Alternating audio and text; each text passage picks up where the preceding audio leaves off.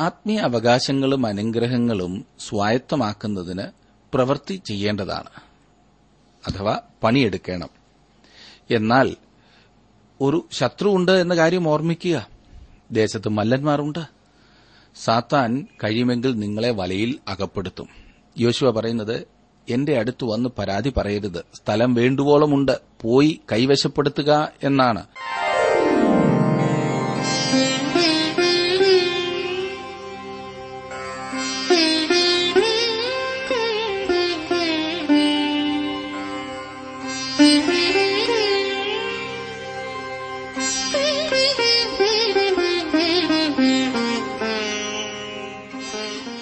W ആറിന്റെ വേദപഠന class ആരംഭിക്കുകയാണ്. ജീവസന്ദേശം.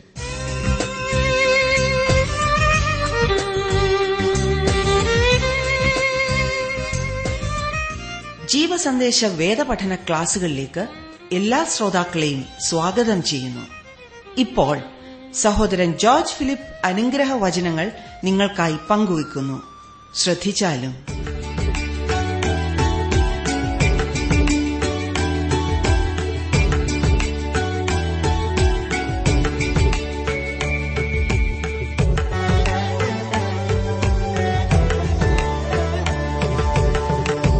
மகிமையிடும் பரமேசா.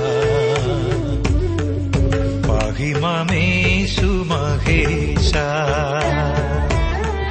மகிமையிடும் பரமேசா. மகிமமேசு மகேஷா निस्तुलस्नेह सागरमेहा നിസ്തുല സ്നേഹ സാഗരമേഘ പ്രസ്താവ്യമേ തിരുനാമം. ക്രിസ്തോ നിത്താനൻ വിശ്രാമം. പ്രസ്താവ്യമേ തിരുനാമം. ക്രിസ്തോ നിത്താനൻ വിശ്രാമം.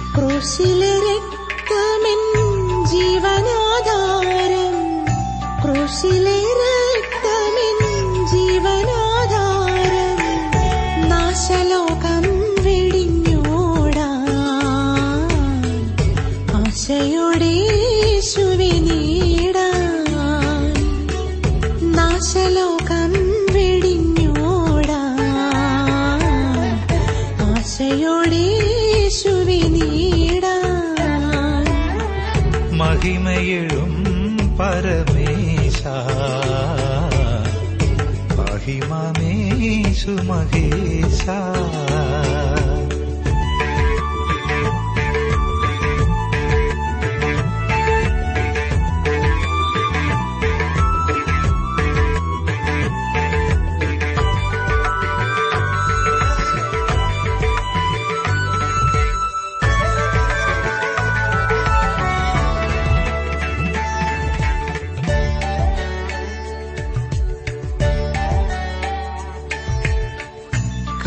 Happy peace.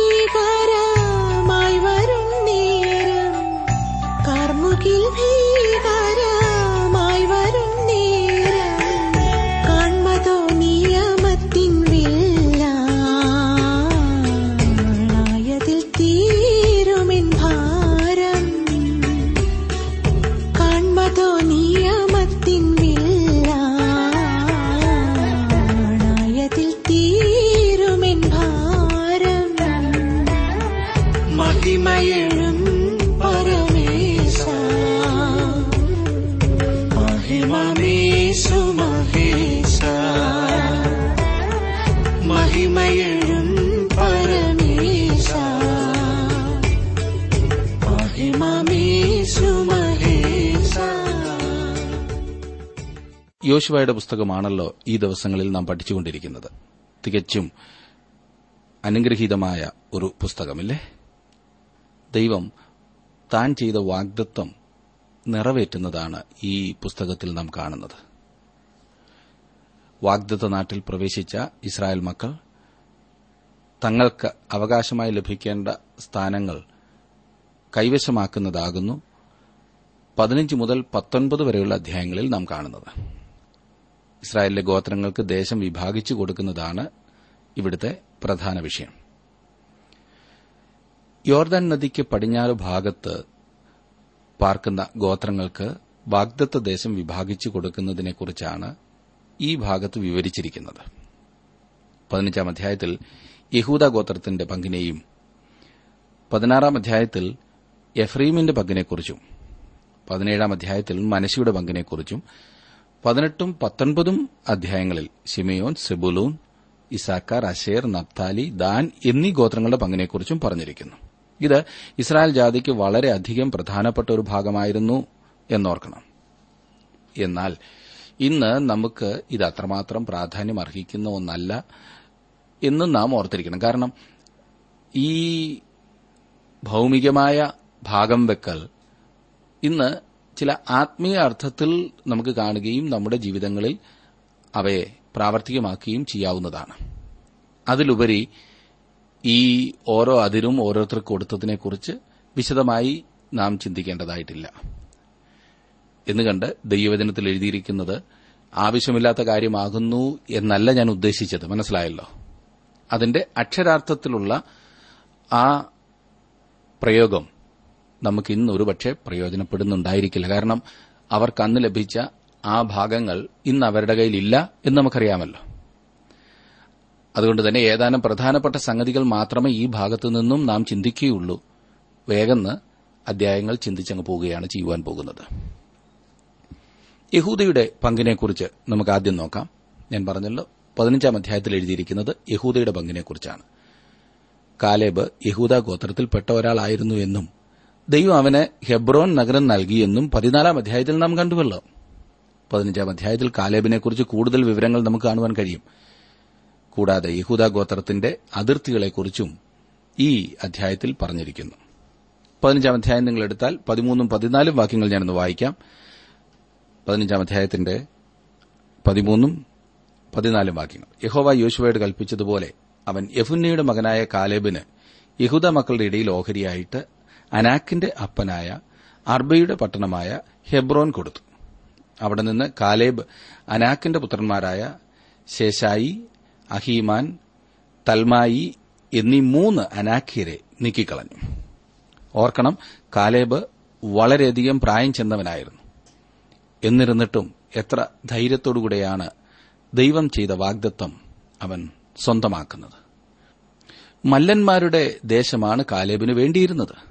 ഒരു യുവാവിനെ പോലെ മല്ലന്മാരെ എതിരിടുവാൻ തയ്യാറാണെന്ന കാര്യം ശ്രദ്ധിക്കുക. പതിനഞ്ച് മുതലുള്ള വാക്യങ്ങളിലേക്ക് വന്നാട്ട്.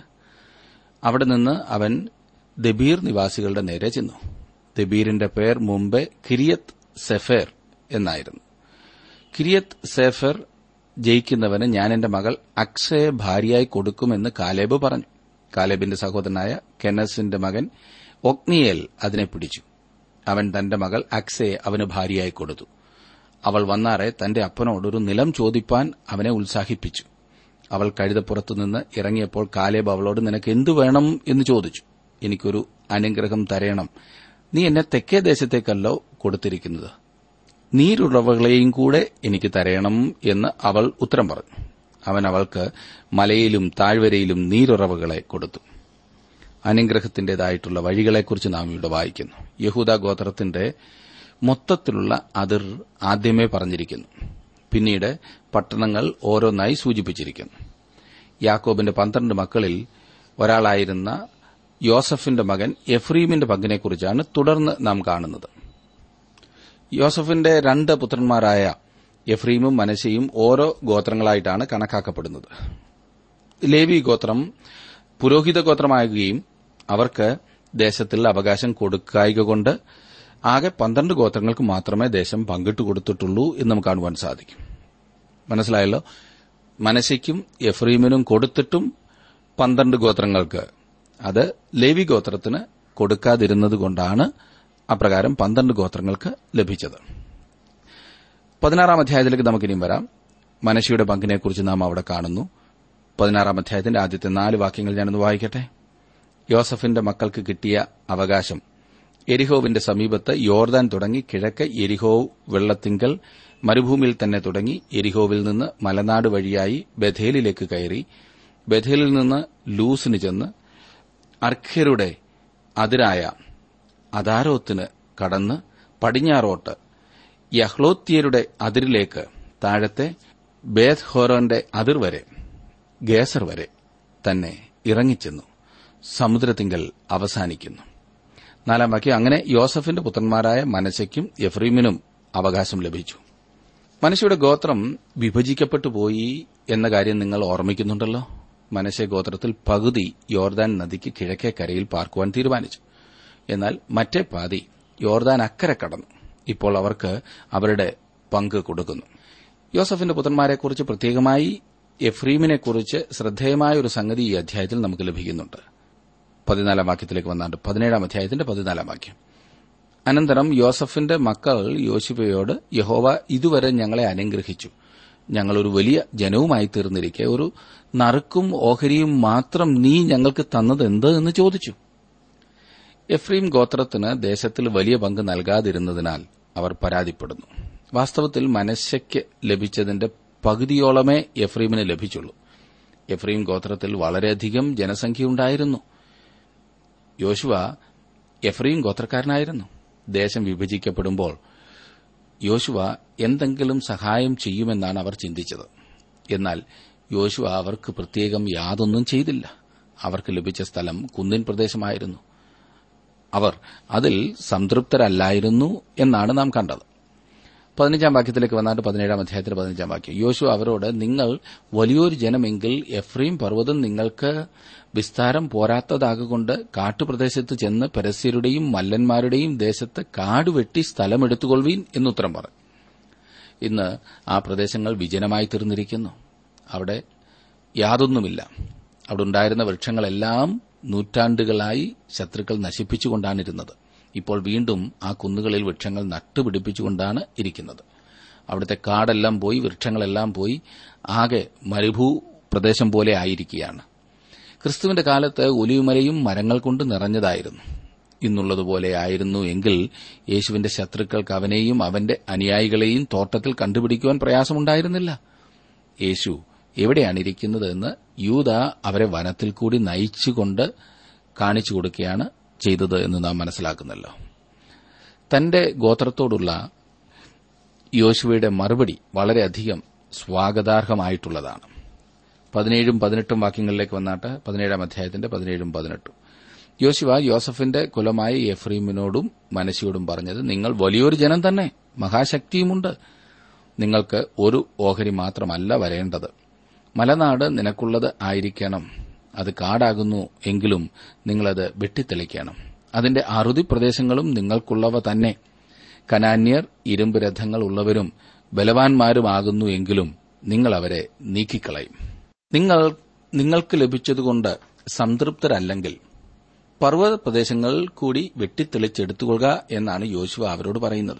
ദേശത്ത് മല്ലന്മാർ ഉണ്ട് എന്ന കാര്യം ഓർക്കുക. നിങ്ങൾ വേല ചെയ്യുകയും യുദ്ധം ചെയ്യുകയും വേണം. അതിനായി നിങ്ങൾ പാടുപെടുകയും വില കൊടുക്കുകയും ചെയ്യേണ്ടതായിട്ടുണ്ട്. ആത്മീയ അവകാശങ്ങളും അനുഗ്രഹങ്ങളും സ്വായത്തമാക്കുന്നതിന് പ്രവൃത്തി ചെയ്യേണ്ടതാണ്. അഥവാ പണിയെടുക്കണം. എന്നാൽ ഒരു ശത്രുവുണ്ട് എന്ന കാര്യം ഓർമ്മിക്കുക. ദേശത്ത് മല്ലന്മാരുണ്ട്. സാത്താൻ കഴിയുമെങ്കിൽ നിങ്ങളെ വലയിൽ അകപ്പെടുത്തും. യോശുവ പറയുന്നത് എന്റെ അടുത്ത് വന്ന് പരാതി പറയരുത്. സ്ഥലം വേണ്ടുവോളമുണ്ട്. പോയി കൈവശപ്പെടുത്തുക എന്നാണ്. പതിനെട്ടാം അധ്യായത്തിലേക്ക് വന്നാട്ടെ. സമാഗമന കൂടാരം ഷീലോവിൽ നിർത്തുന്നതിനെക്കുറിച്ചാണ് നാം ഇവിടെ കാണുന്നത്. ഒന്നാം വാക്യത്തിൽ നാം കാണുന്നത് അനന്തരം ഇസ്രായേൽ മക്കളുടെ സഭ മുഴുവനും ഷീലോവിൽ ഒന്നിച്ചുകൂടി അവിടെ സമാഗമന കൂടാരം നിർത്തി. ദേശം അവർക്ക് കീഴടങ്ങിയിരുന്നു. ഇസ്രായേൽ മക്കൾ സമാഗമന കൂടാരം എഫ്രീമിലുള്ള ഒരു പട്ടണമായ ഷീലോവിൽ നിർത്തി. ഷീലോ ദേശത്തിന്റെ മധ്യഭാഗത്തുള്ള സ്ഥലമല്ലായിരുന്നതിനാൽ സമാഗമന കൂടാരത്തിന്റെ സ്ഥിരമായ ആസ്ഥാനം അതായിരിക്കേയില്ല. ദാവിദിൽ കൂടി ദൈവം ഒരു സ്ഥിരമായ ആസ്ഥാനം കണ്ടെത്തുകയും ഒരിക്കൽ അത് യെരുശലേം ആയിത്തീരുകയും ചെയ്യും. എന്നാൽ സ്ഥലം മാറുന്നതുവരെയും ഇസ്രായേൽ മക്കളെ ഹോവയെ ശീലോവിൽ പോയി ആരാധിക്കേണ്ടതാണ്. ന്യായാധിപന്മാരുടെ കാലത്തൊക്കെയും സമാഗമന കൂടാരം ശീലോവിൽ തന്നെയായിരുന്നു എന്ന് നാം ആ ഭാഗം പഠിക്കുമ്പോൾ കാണുന്നതാണ്. ദേശത്തിൽ ബാക്കിയുള്ള ഭാഗം വിഭജിക്കുന്നതാണ് ഇനിയും നാം കാണുന്നത്. തുടർന്ന് യോശുവ ജനത്തെ ആഹ്വാനം ചെയ്യുന്നു. പതിനെട്ടാം അധ്യായത്തിന്റെ രണ്ടും മൂന്നും വാക്യങ്ങളിൽ എന്നാൽ ഇസ്രായേൽ മക്കളിൽ അവകാശം ഭാഗിച്ചു കിട്ടാതിരുന്ന ഏഴ് ഗോത്രങ്ങൾ ശേഷിച്ചിരുന്നു. യോശുവ ഇസ്രായേൽ മക്കളോട് പറഞ്ഞതെന്തെന്നാൽ നിങ്ങളുടെ പിതാക്കന്മാരുടെ ദൈവമായ യഹോവ നിങ്ങൾക്ക് തന്നിരിക്കുന്ന ദേശം കൈവശമാക്കുവാൻ പോകുന്നതിന് നിങ്ങൾ എത്രത്തോളം മടിച്ചിരിക്കും? ഏഴ് ഗോത്രങ്ങൾ വെറും കൈയോടെ ചുറ്റിലും നിൽക്കുന്നു. കയ്യും കെട്ടിയിരിക്കുന്ന അനുഭവം. ഈ ദേശത്തിന്റെ കാര്യം എന്താണ് നീ ഞങ്ങൾക്ക് എന്താണ് തരാൻ പോകുന്നത് എന്ന് അവർ യോശുവയോട് ചോദിച്ചു. നിങ്ങൾക്ക് ഈ പ്രദേശം തന്നിരിക്കുന്നു. പോയി ദേശം കൈവശമാക്കിക്കൊള്ളുക. എത്ര കാലം നിങ്ങൾ കാത്തിരിക്കുമെന്ന് യോശു അവരോട് ചോദിച്ചു. നമ്മോടുള്ള ദൈവത്തിന്റെ ആഹ്വാനവും ഇതുതന്നെയാണ്. സകല ആത്മീയ അനുഗ്രഹങ്ങളും അവൻ നമുക്കായി വച്ചിരിക്കുന്നു. എന്നാൽ അവയെ കൈവശമാക്കുന്ന കാര്യത്തിൽ നാം വളരെ പിൻപിലാണ് മന്ദഗതിക്കാരാണ്. ദൈവം നമുക്ക് വളരെ നല്ലവനായിരുന്നു. അവന്റെ കൃപയ്ക്കായും സ്നേഹത്തിനായും നന്മയ്ക്കായും കരുണയ്ക്കായും നാം എത്രമാത്രം ദൈവത്തോട് നന്ദിയുള്ളവരായിരിക്കേണ്ടതാണ്. അവിടുന്ന് എത്ര അത്ഭുതവാനാണ്. ദൈവം നമുക്ക് നൽകിയിരിക്കുന്ന ദേശം എന്തുകൊണ്ട് പോയി നാം അവകാശമാക്കുന്നില്ല? ഞാൻ ഉദ്ദേശിച്ചത് നമുക്ക് ലഭ്യമായിട്ടുള്ള ആത്മീയ അനുഗ്രഹങ്ങൾ. എത്രയോ ഉന്നതമായൊരു നിലവാരത്തിൽ ആത്മീയ നിലവാരത്തിൽ നാം ജീവിക്കണമെന്നാകുന്നു ദൈവം ആഗ്രഹിക്കുന്നത്. പലപ്പോഴും നാം ഏറ്റവും താണപടിയിൽ രാജാക്കന്മാരായി ആത്മീയമായി രാജാക്കന്മാരായി ജീവിക്കേണ്ട നാം വെറും ഭിക്ഷക്കാരെ പോലെ ജീവിക്കുന്ന സ്ഥിതിവിശേഷം.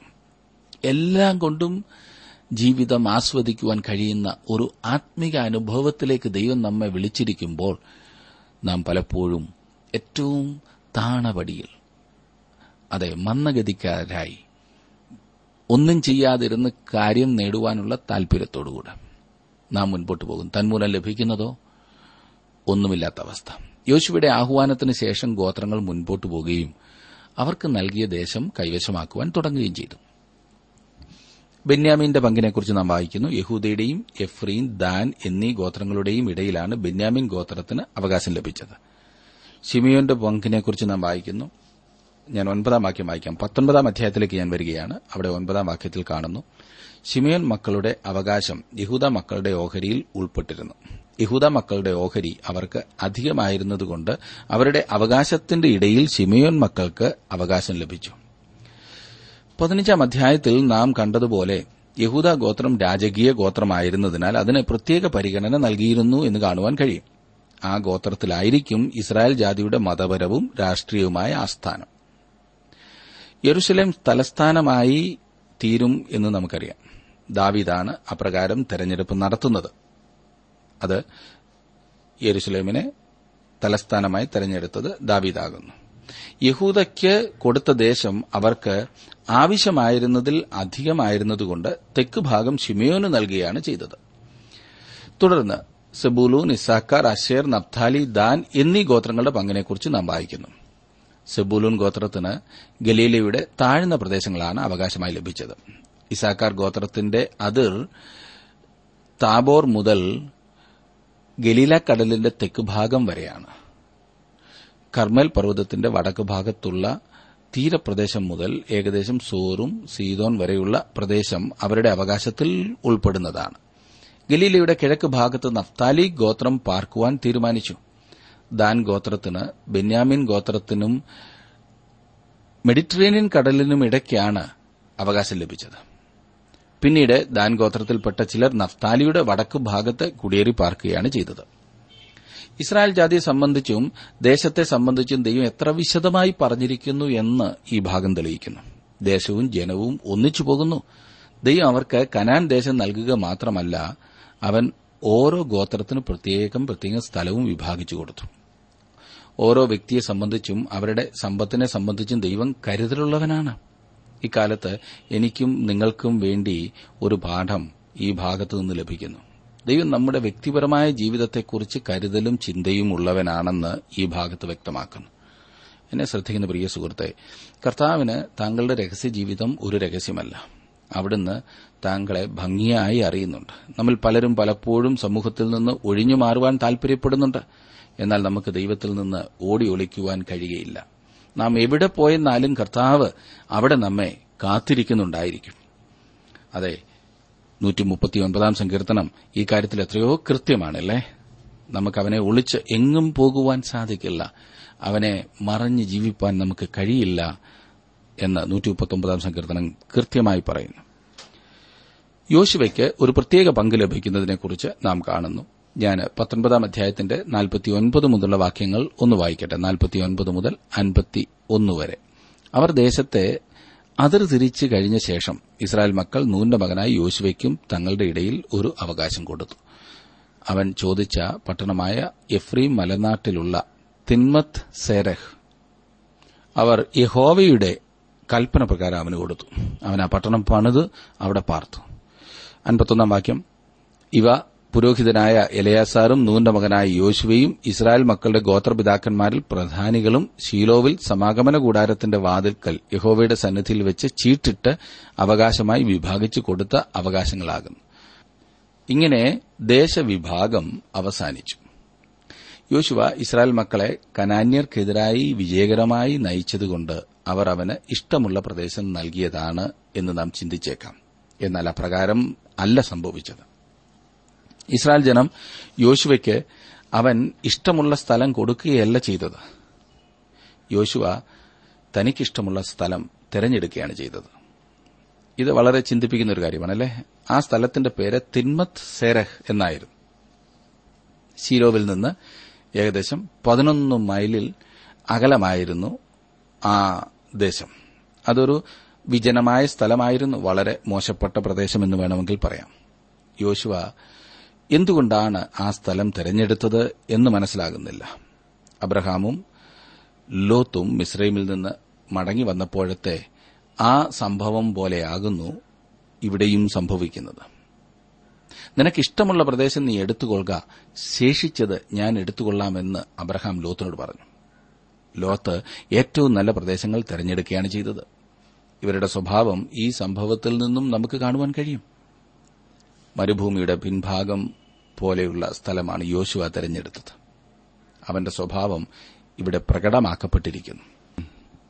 ഇസ്രായേൽ മക്കളുടെ ചില പ്രത്യേകതകളും ഇതിൽ നിന്നും വെളിപ്പെടുന്നു ഈ ദൈവമനുഷ്യന് വിജനമായ ഒരു ചെറിയ പ്രദേശം കൊടുക്കുവാൻ മാത്രമേ അവർ തയ്യാറായുള്ളൂ എന്ന് കാണുന്നു. പക്ഷേ അവൻ അതുകൊണ്ട് സംതൃപ്തനായിരുന്നു. എത്ര ഉന്നതമായ ഒരു സ്വഭാവമില്ലേ? പലപ്പോഴും അബ്രഹാമിനെ പോലെയും യോശുവയെ പോലും ചിന്തിക്കുവാൻ നമുക്ക് സാധിക്കാതെ പോകുന്നതല്ലേ? നമ്മുടെ അവകാശങ്ങളെ എങ്ങനെയെങ്കിലും പിടിച്ചെടുക്കുവാനുള്ള നമ്മുടെ തത്രപ്പാട് കൊണ്ടും വിചാരപ്പെടലുകൾ കൊണ്ടും ഉണ്ടാകുന്ന ഭവിഷ്യത്തുകൾ. ഇത് ഒരിക്കലും നമുക്ക് നന്മയ്ക്കാകില്ല എന്നോർക്കണം. എങ്ങനെങ്കിലും പിടിച്ചെടുക്കുകയല്ല പിന്നെയോ ദൈവം തരുന്നതിനെ സന്തോഷത്തോടുകൂടി അനുഭവിക്കുകയാണ് ചെയ്യേണ്ടത്. ഈ ഭാഗത്ത് നാം കണ്ടല്ലോ കൈയും കെട്ടിയിരുന്ന് അനുഗ്രഹം പ്രാപിക്കാമെന്ന് ആരും വ്യാമോഹിക്കരുത്. ദൈവവചനം വായിക്കുവാനും ധ്യാനിക്കുവാനും പഠിക്കുവാനും താങ്കൾ എത്ര സമയം എടുക്കാറുണ്ട് എന്ന് സ്വയം ഒന്ന് ചിന്തിച്ചാട്ടെ. മണിക്കൂറുകൾ മുഴങ്കാലിൽ നിന്ന് ദൈവത്തോട് കൂട്ടായ്മ അനുഭവിക്കുന്ന പ്രിയപ്പെട്ടവരെ പോലെ അനുഗ്രഹം വേണമെന്ന് ശഠിക്കുന്ന താങ്കൾ പണിയെടുക്കാതെ അത് ലഭിക്കുമോ? ദൈവസന്നിധിയിൽ കാത്തിരുന്ന് പ്രാർത്ഥിക്കാതെ അത് ലഭിക്കുമോ? വല്ലവരും വെട്ടിത്തെളിച്ച് കൃഷി ചെയ്തിട്ടിരിക്കുന്ന സ്ഥലത്തെ ഫലമെടുക്കാനാണ് എല്ലാവർക്കും മോഹം. ആ ദേശം അവകാശമായി തരുവാൻ ചോദിക്കുകയാണ്. പോയി പണിയെടുത്ത് യുദ്ധം ചെയ്ത് ദേശം സ്വന്തമാക്കുവാൻ യോശുവ ആവശ്യപ്പെടുകയാണ് ചെയ്തത്. പരാതി പറഞ്ഞ് സമയം കളയുന്ന സുഹൃത്തെ പണിയെടുത്ത് അതെ ദൈവത്തോട് ചേർന്ന് നിന്ന് അനുഗ്രഹം സ്വന്തമാക്കുവാൻ താങ്കൾ തയ്യാറാകുമോ? ദൈവം അങ്ങനെയൊരു ഉന്നതമായ നോട്ടത്തോടെയാണ് താങ്കളെ വിളിക്കുന്നത്. ഇന്ന് അതിനുവേണ്ടി താങ്കളുടെ ജീവിതത്തെ സമർപ്പിക്കുവാൻ കഴിയുമോ?